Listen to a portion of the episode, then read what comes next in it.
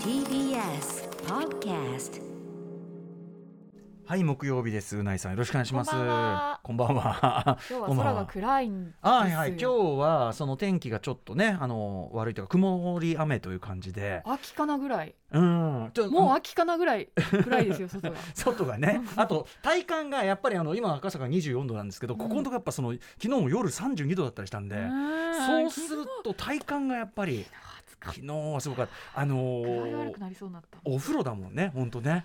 お風呂で夜も表出てもあの下のアスファルトが熱されたやつがまだもわーんとしてたりしてねでしかも帰ってシャワー浴びるじゃないですえか、えで水で浴びるわけにはいかないからおうおうお湯浴びてたら お湯そう本当に熱中症になるかと思っちゃいましたね ああそれだから水分ちゃんと取ってあとまあ水風呂だうんだっていいんだよそのもちろえんでもそこはさすがにちょっとヒヤってしちゃうからまあそうだけどそれはそうだろうってことしか言ってないまあヒヤッとしちゃうねえでもあの熱中症要するに熱を溜め込んじゃうっていうねうん水がないだけじゃなくそうて、ですねあれがあるんで気をつけてくださいね皆さんね、あうのん当然あの適宜マスク外したりとかそういうこともしながらねねそしてあのー各地ねちょっと水害が大変なことになっておりまして、は、はいいあのーまたこの番組でもひょっとしたら警報みたいなの出たらね、うんお伝えするかもしれません。東京もあのー特に午前ですかね、うん雷雨が雷あでもさっきも雷鳴ってたよなねって。ましたねさっきこの第六スタジオにいてちょっと聞こえたよね。そうそうこのいや頑丈な建物の中に頑いて丈だしここってほら基本的に防音してるわけじゃん、うんラジオスタジオなんだから、はいなのになんかどう聞こえましたよねどこに落ちたのあれここもしかしてどう上どう上にドーン雷が落ちるまさにあだあから感じか降もしれりないそうですよね。ねそろそろね。また午前中からもう僕それで一回目覚めちゃったもんねどんぐらがシャーンどんぐらがシャーンってさうんなったら皆さんもねお宅の近くでねはい、ということであの、まあ、とにかく今ちょっと新潟とかね山形の方大変なことになってますから、ね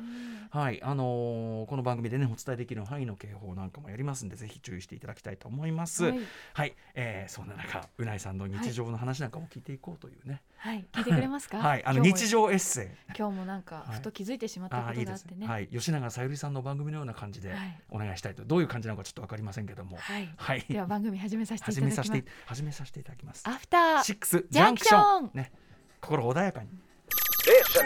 After Six Six Junction. 8月4日木曜日時刻は今6時3分ですラジオドッキの方もラジコドッキの方もこんばんは TBS ラジオをキーテステーションにお送りしているカルチャーキュレーションプログラムアフターシックスジャンクション通称アトロクパーソナリティは私ラップグループライムスターのラッパー歌丸でございますそして木曜パートナー TBS アナウンサーのうないりさですじゃあうないさんのはいここ最近起こった出来事、今朝ですね。お家を出たら、ええ雨が降ってなかったんですよ。うんでもちょうど、でもやっぱりこう人間の感覚というのは鋭い動物ですから、えこれは降るかもしれないえ。うん、 天気予報じゃないんですよ天気予報見てないんですよ。 降るかもしれない。何度言えば分かるんですか天気予報見て出てくる別にしちょっとでやればスマホでパッと見れば出るじゃないですか、そしてですね、あの私ただそういう時に、はい、家の中に入って、ええもう一度傘を取りに行くっていう行動はしたくないガチャッと開けてもう鍵も閉めま鍵もした閉めました確かにちょっと面倒いねもう今降ってないんですよえー今今みたいないずれ降るやもという空気分かります、はいあの空気感で分かりますね、は匂いがしますんでも、家の鍵は閉めましたっうん、っていう、時のために、何メートル家からあ鍵もかうらど鍵から、ええうーん50センチとかですねこれはまあちょっと正直判断としてはね一番が早いのはガチャッとだって大体玄関になったねもうでもさん鍵をバッグの中に入れてしまったあああーそれは奥深くなんでしょう ね、のポケットに入れてしまった、えーこれはそこに腕をねじねじねじ込んでこれをねじねじ込むそこのリス クがそうありますからね。そういう時のためにですねはい。私はドアに傘を引っ掛けてる んです横着なだけじゃないですかそれ。入り口の表側に。外側に一個引っ掛けているんでああ。すえちょっと待ってそのドアのとこは吹きつらしじゃないんですかそのあのて屋根がついてんの？ついてますついてますああまあじゃあね。あ二軍のビニール傘を引っ掛けておりますあに傘ね傘が二軍ね。はいうん屋根が二軍かと 思った。えー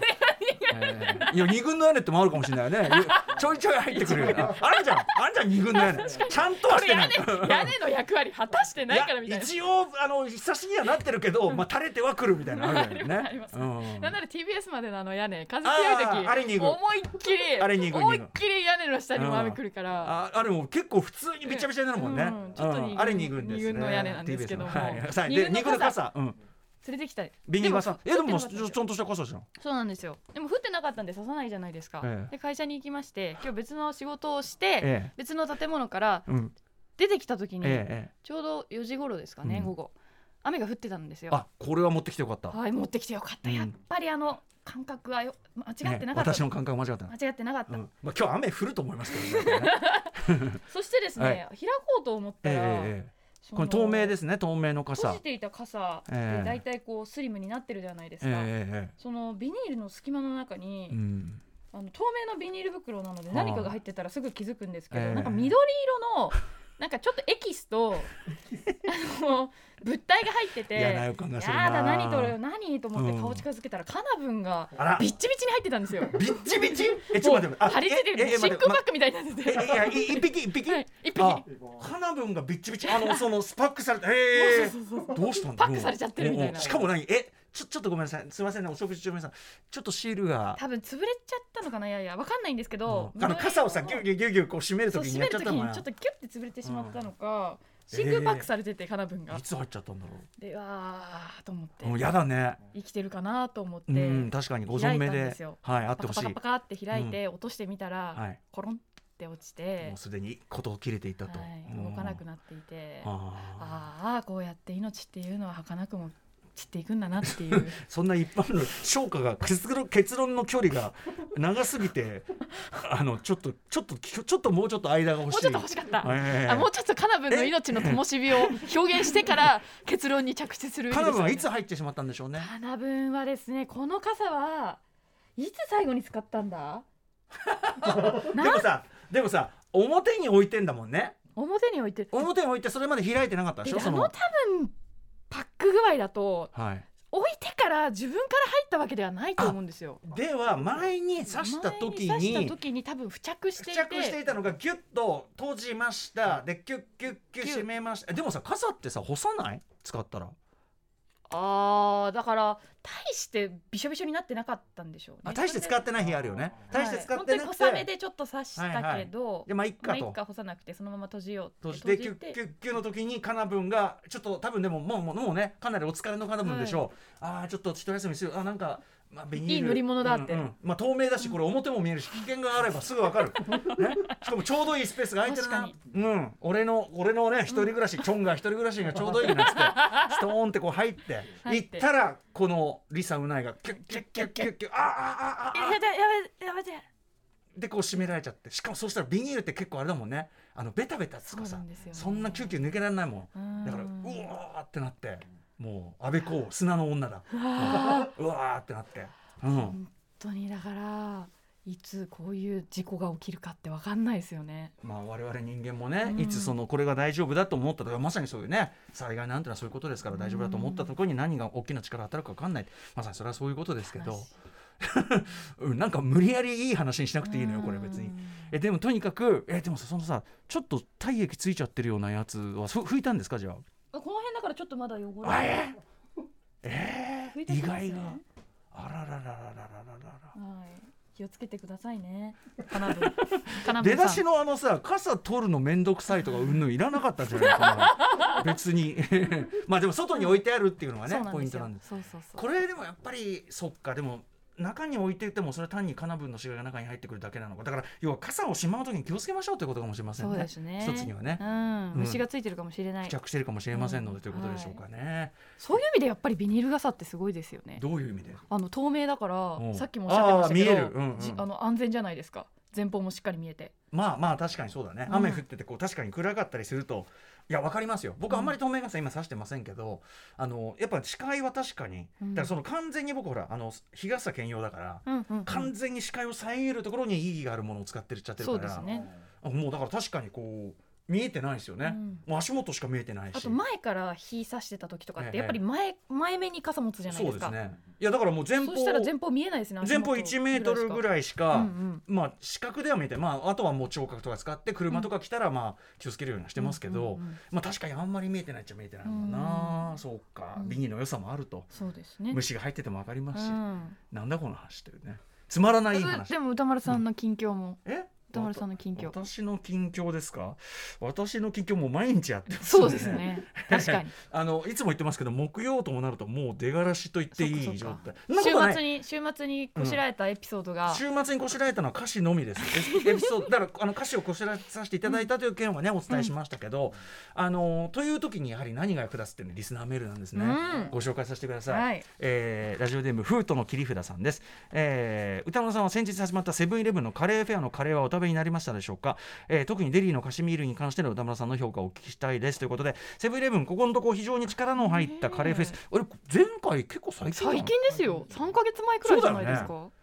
うほとんどカレーカレーフェスカレーフェスの間に普通の営業があるぐらいの勢いの相当売れたんでしょうねだかそうらかもしれないね、うんえー7月26から8月ん4月にんん8月26から8 8月月2日までいや違うあ違うか違うか Ah, あそっかそいっろんかな店でそっかそっか順次スタート順次スタートか順次なるほどね8月すまあだからあのすでに始まってますよとで名店大集合カレーフェスでまああのセブンイレブン非常に力入れてて前回もねデリーのコルマが入ったりとか非常に美味しいとかありましたけど今回我々ですねこのラインナップ見て非常に驚愕したんですね、うんまあ、デリー入ってます、えーカシミールスパイス、えースパイスドライカレーおむすび、まあ、この辺は前からあったりしますよねでもスカシミールが初めて入ったチキンコルマカレードリアこれはまあデリーにはないメニューですから、うんどういうことになるのか分かりませんがこれいいデリーはいい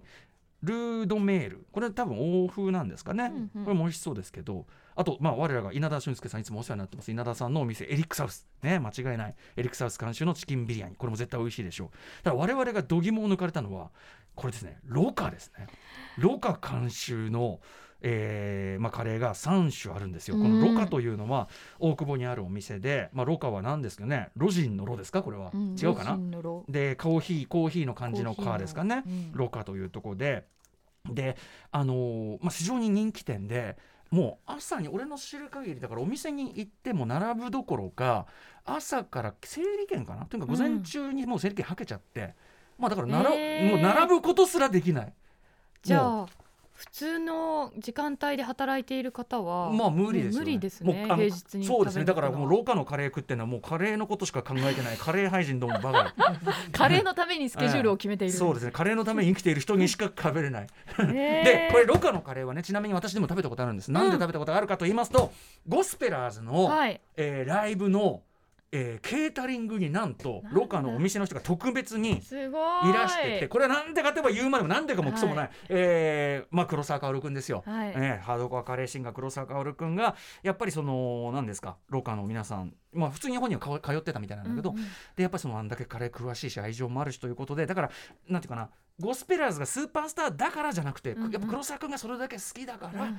えー来てくださってるというでお店の方ともちょっとお話ししてですね、あこれはあの噂の出ろうか食べてでラミさんメンバー食べましたよ、はいマミディさん一口食べて、はい宇宙えどういう系ですかあのねスパイスカレそうだねあのスパいわゆるスパイスカレーというようはないあれですけど、もうとにかくこのカレーの中にコスモがコスモスがある。えー美味しそうでもね、それ D の宇宙って感じであ確かに確かに宇宙宇宙宇宙ー、へーいろんな味がするみたいなロカプレートっていうのがあってそうそうそうなんかねいろんなこう具が入っててでも混ぜ混ぜしていくとそうですね味がこうなんていうかさらにこう増すような感じでめめっちゃうまかったんですよでそのロカ監修のロカプレートがなんとセブンイレブンでだっはて店、大久保行ったって食えないものがど全国どこでも食えるすってごいですねマジでっていうロカプレートしかもちゃんとゴーサイン出てるわけだはいか、ら、あとねスパイシーカレールーローハねンこおれ美む味すしびそうこれ美味しいと思これいます絶対買うはい。美味しそうですよ今日帰りね買お。うチキンティッカもうまいルーロうーハンおむすびまいだろうね。今お腹空いてんでしょお。腹空いてるんですよもう上のどこやってんじゃないカレーフェア。うん行ってくれば。ええ本当ですいかやもういいよ僕別にも。はいううんえ本当に聞かねないけど。いやでもいやいやいやいやえいいですよいいですよそれあのちょっとこれだけやっぱねあの振っちゃったらさちょっと残酷じゃない、ほら見て見て見て美味しそうでしょあーあー美味しそううわ卵ですかこれ左は卵かな今ですねロカプレートセブンで販売される多分ほら早く行かないとロカこプレートを見てるんですのが放送自体がさ今ちょっと半 TBS 熟卵みたいなのがですねルーに TBS の中乗っにてて流れてるからあーこれをみんな走ってる、ええ連中が走ってるもうもうもうもうぶ猛獣どうしよう猛獣のごとく8階9階にいる方たちがえええ今カレーフェアやってんのそうえロしかもロカってそんなロカと人気店のそそんなそうそうそうそうそうそれまでだからそれまではまださローカとか分かってなかったやつがうん行って「うん、そんなすげえんだ」っつって「うえー」考えて今でもう上一緒にいた同僚あーに知ってるこれそうそうそうあの釜島大久保にあるさあーすごい美味しいカレー屋さんの今上のセブンイレブン監修してるがやつあー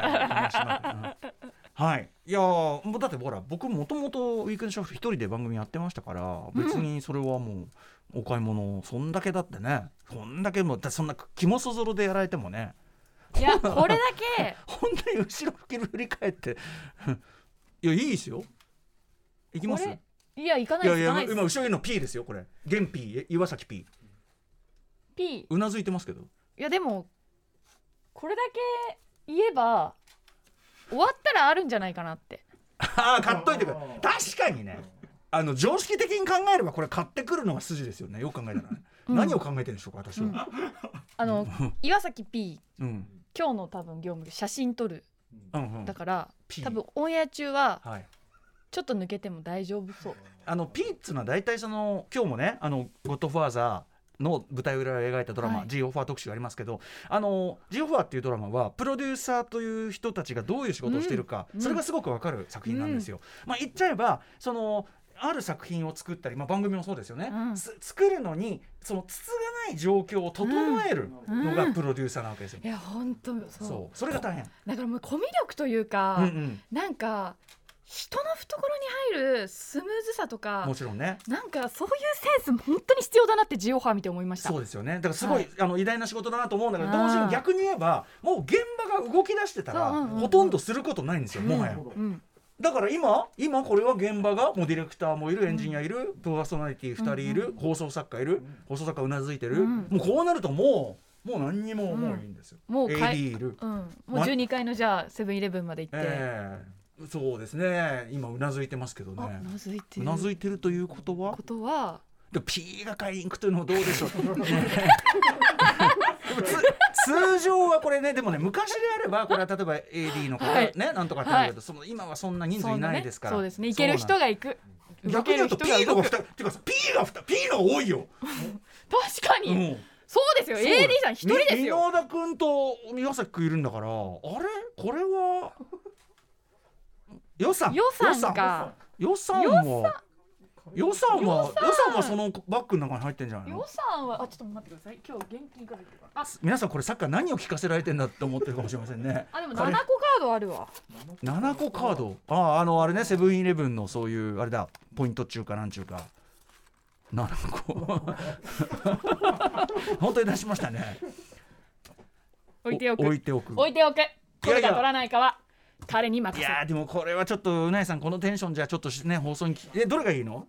いやなんかあの売り切れてるかもしれないから第2候補ぐらいやえっルといてーローハンおむすび美味しそうじゃないですかじゃあルーローハン食べおまむしすょびうよルーローハンおむすび、うんお僕はいらないよ僕はお腹いっぱいだからねえいや僕はお腹いっぱいだからえいやえじゃないよ僕お腹うんお腹いっぱいですか、はい、僕あと俺あんまりあの放送中に物食べたりしないからじゃあとりあえずルーローハンおむすびかな じゃあルロハンおむすびじゃあちょっとすごいかねロこカのプレートかあのさ誰も動こうとしていない、えいやいいんですよ私は私の後ろにええ7個カードを置いておく、えええ誰かが取るか取らないかはあんまりこれね僕あのマネージャーさんにこういうことをお願いするのはよくないなと思いつつまあ合コン譲って幼いさんが言ってくれるって可能性はそれはありますいよや幼いさんには逆に言ってほしくなんでなんでいや行きますよっいていやういやいややだやだやだやだやだええなんでなんでやだやだやだなんでなんでやだやだやだやだどうしてやっぱりお世話にななんかこうちょっとやだあそこにもあともう一人暇そうなミッシェル・ソーリーって言いますよあれこっち見ないうん、無視してますね。 だからかにすごいな、この。でも多分ライブダイレクト終わったら終ライブダイレクト別に今日仕事ないブッキングしてんだからもう多分わってる終わってると思いますよ。無視してますね。珍しいな。すごいな。えどうなるんだ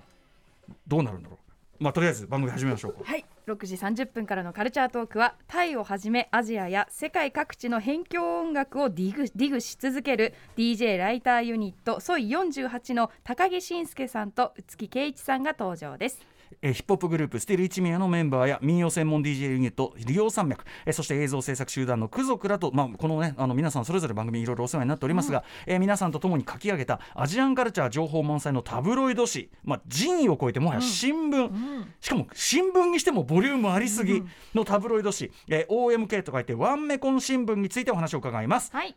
7時からは日替わりでライブや DJ プレイをお送りする音楽コーナーライブダイレクト今夜はこちらです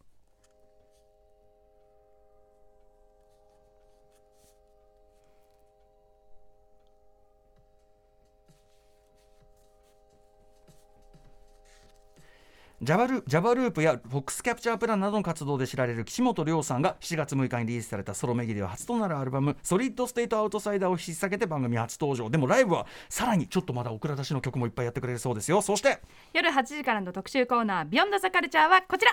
不朽の名作「ゴッドファーザー」制作の裏側を描いたドラマ「ジ・オファー」「ゴッドファーザー」にかけた男がやっぱりめちゃくちゃ面白いしやっぱり「ゴッドファーザー」ってすごいのがよくわかる特集 with 高橋良樹さんその他のメンバー。7月15日から UNEXT で始まった全10話のドラマシリーズ「ジ・オファー・ゴッドファーザー」にかけた男映画史の残る傑作として知られる映画「ゴッドファーザー」まあ皆さん1回や2回はねいろんな形でご覧になってるんじゃない、まあテレビでもよくやってたりしますしね「ゴッドファーザー」の制作の裏側を追いかけたこのドラマが期待通りやっぱりめちゃめちゃ面白かった、えーこのねあの番組でもちょいちょい話題にしておりますこのドラマを見ると「ゴッドファーザー」もやっぱすげえというふうになりますし、あとさっきから言ってるようにあのプロデューサーとか、映画ってこうやってみんなである種綱渡りしながらものづくりというのかな、で一つこう奇跡を起こしていくというようなね、はい、あのそういうのもよくわかるという一粒で二度いやさ三度美味しいドラマとなっております。えーということで伊賀さんに伊賀大輔さんにね「あのゴッドファーザー」のこの舞台裏本なんてのもご紹介いただいたりしました、そこでですね、えー同じくこのドラマを絶賛しているアートディレクターで映画ライター8月26日は初の長編劇場映画「激怒」公開も控えていらっしゃいます高橋良樹さんさらに、えー、とその私に「ゴッドファーザー」のメイキング本進めてくれた伊賀大輔さんスタイリストね伊賀大輔さんそして、えー村山さん村山明さん映画ライター村山明さんはやっぱり今話題にするならやっぱジオファーじゃないですかね、なんてことをおっしゃってくださいました、えーこのお三方も救急参戦して、えードラマ「ジオファー」の魅力そして「ゴッドファーザー」ってやっぱいいよねいいよねということを語っていきたいと思いますはい番組ではリアルタイムの感想や質問ツッコミなどお待ちしておりますメールアドレスは歌丸アットマーク tbs.co.jp 歌丸アットマーク tbs.co.jp まで採用された方には番組ステッカーを差し上げますそれでは「アフターシックスジャンクション」いってみよう After Six Junction. ここで TC エンタテインメントからのお知らせです去年11月から開催の大規模特集上映が大ヒットそして役所広司さんを主演に迎え日本で新作を制作することも発表したドイツの国際的巨匠であるビム・ベンダース監督特集上映でも好評を博した10作品を含むデビュー長編から90年代までの代表作12作を4本ずつ収録したブルーレイボックスの1から3が発売中です最新の 4K または 2K の映像マスターを使用し10作品は国内初ブルーレイ化そして廃盤で入手困難だった2作品が待望の再ブルーレイ化さらに本編音声はすべて世界的エンジニアの小野清源氏によるマスタリングが施されていますはいということであの私も非常に楽しみにしていたビンベンダースこのあのボックスの3巻目これであの一応ねあの 3, 部3つ巻と揃うという感じなのかな、はいあのようやく発売になりましてあの僕の映画表の中でも例えばこの間「カモンカモン」ってねあの A24 のねあの映画表としたと思いますけどあれのなんていうのあのちょっとモデルにしたというかインスパイア元として「都会のアリス」っていう作品があってこれがあのもうリマスターであの以前はあのスタンダードサイズでしか見見られなかったんだけど本来の、えっと、ヨーロピアンビスタサイズに戻ってそしてこのサイズ感というのをカモンカモンは意識してるんですよなんて話しましたけど、まあ、あのそのリマスターされたバージョンが入ってるのがこのボックスのブルーレイ化されたバージョンなんですね。であの今回、えー7月27日かなあの発売された3巻目はねこれはね、まあ、一番有名なのブエナビスタソシアルクラブという音楽ドキュメンタリーこれ大ヒットしたんで、あのご覧になった方も多いと思いますがあの他の、えっと3作も合わせて僕の言い方で言うとベンダースがこうビデオ映像とかも含めた映像文化のなんかつ次の映像文化の次世代のあり方映画っていうものが例えばデジタル映像によって変容していく、そういう予感、まあ、これ90年代なんですけど、はいとあのやっぱ世界の変化例えば「時の翼に乗って」っていうのはベルリン天使の歌の続編ですけど要はベルリンの壁が壊れた後直後これゴルバチョフ出てきますからこの映画、はい、みたいな世の中の変化そして映像文化の変化みたいなものをビズム・エンダースなりに、えー試作し模索した作品たちという、でそうその意味でね面白かったの都市とモードのビデオノートはあの幼児山本さん山本洋二さんにくっついたドキュメンタリーで、えっと、ビデオ撮りの映像とフィルム撮りの映像とかこういろいろこう入り混じってるんですけど今これ 4K レストアで見るとね、当時はビデオ撮り映像が未来の映像かもしれないっていうふうに中でもこうおっしゃっておっしゃってるんだけど、今見るとフィルムで撮った 4K 映像の方が昨日撮ったような映像なんですよやっぱし。へーでビデオ映像はやっぱりブラッシュアップに限界があるんです。あーむしろ過去の映像に見えるんですよ。うんうんうんうんだからその映像っていうものがはらむこうなんていうかな多層な時間感みたいなものが、よりこの 4K で見るとクラックラするような感覚味わえたりとか「はい、夢の果てまでも」のね 4K 版で、まあ、非常にこうすごいあのものすごくちゃんと長いバージョン東京東京のシーンとかもしっかり長くなってるバージョンなんかもすごく今の感覚で見るとめちゃくちゃ面白かったですしそしてそのなんかこうビデオ映像とかを使った何かっていうところでブエナビスタソーシャルクラブで一つ何かこう答えを出し切ったみたいなそういうこうえーベンダースの90年代というのが味わえるのがこの3巻じゃないかなと思ったりします。はい、私のあの映画表でもちょいちょい出てくるベンダースでございます。ぜひぜひおすすめでございます。はい、ブームベンダースニューマスターブルーレイボックス1から3そしてボックス収録作品のうちパリ・テキサスベルリン天使の歌夢の果てまでもブエナビスタソシアルクラブの各単品ブルーレイも好評発売中です Station.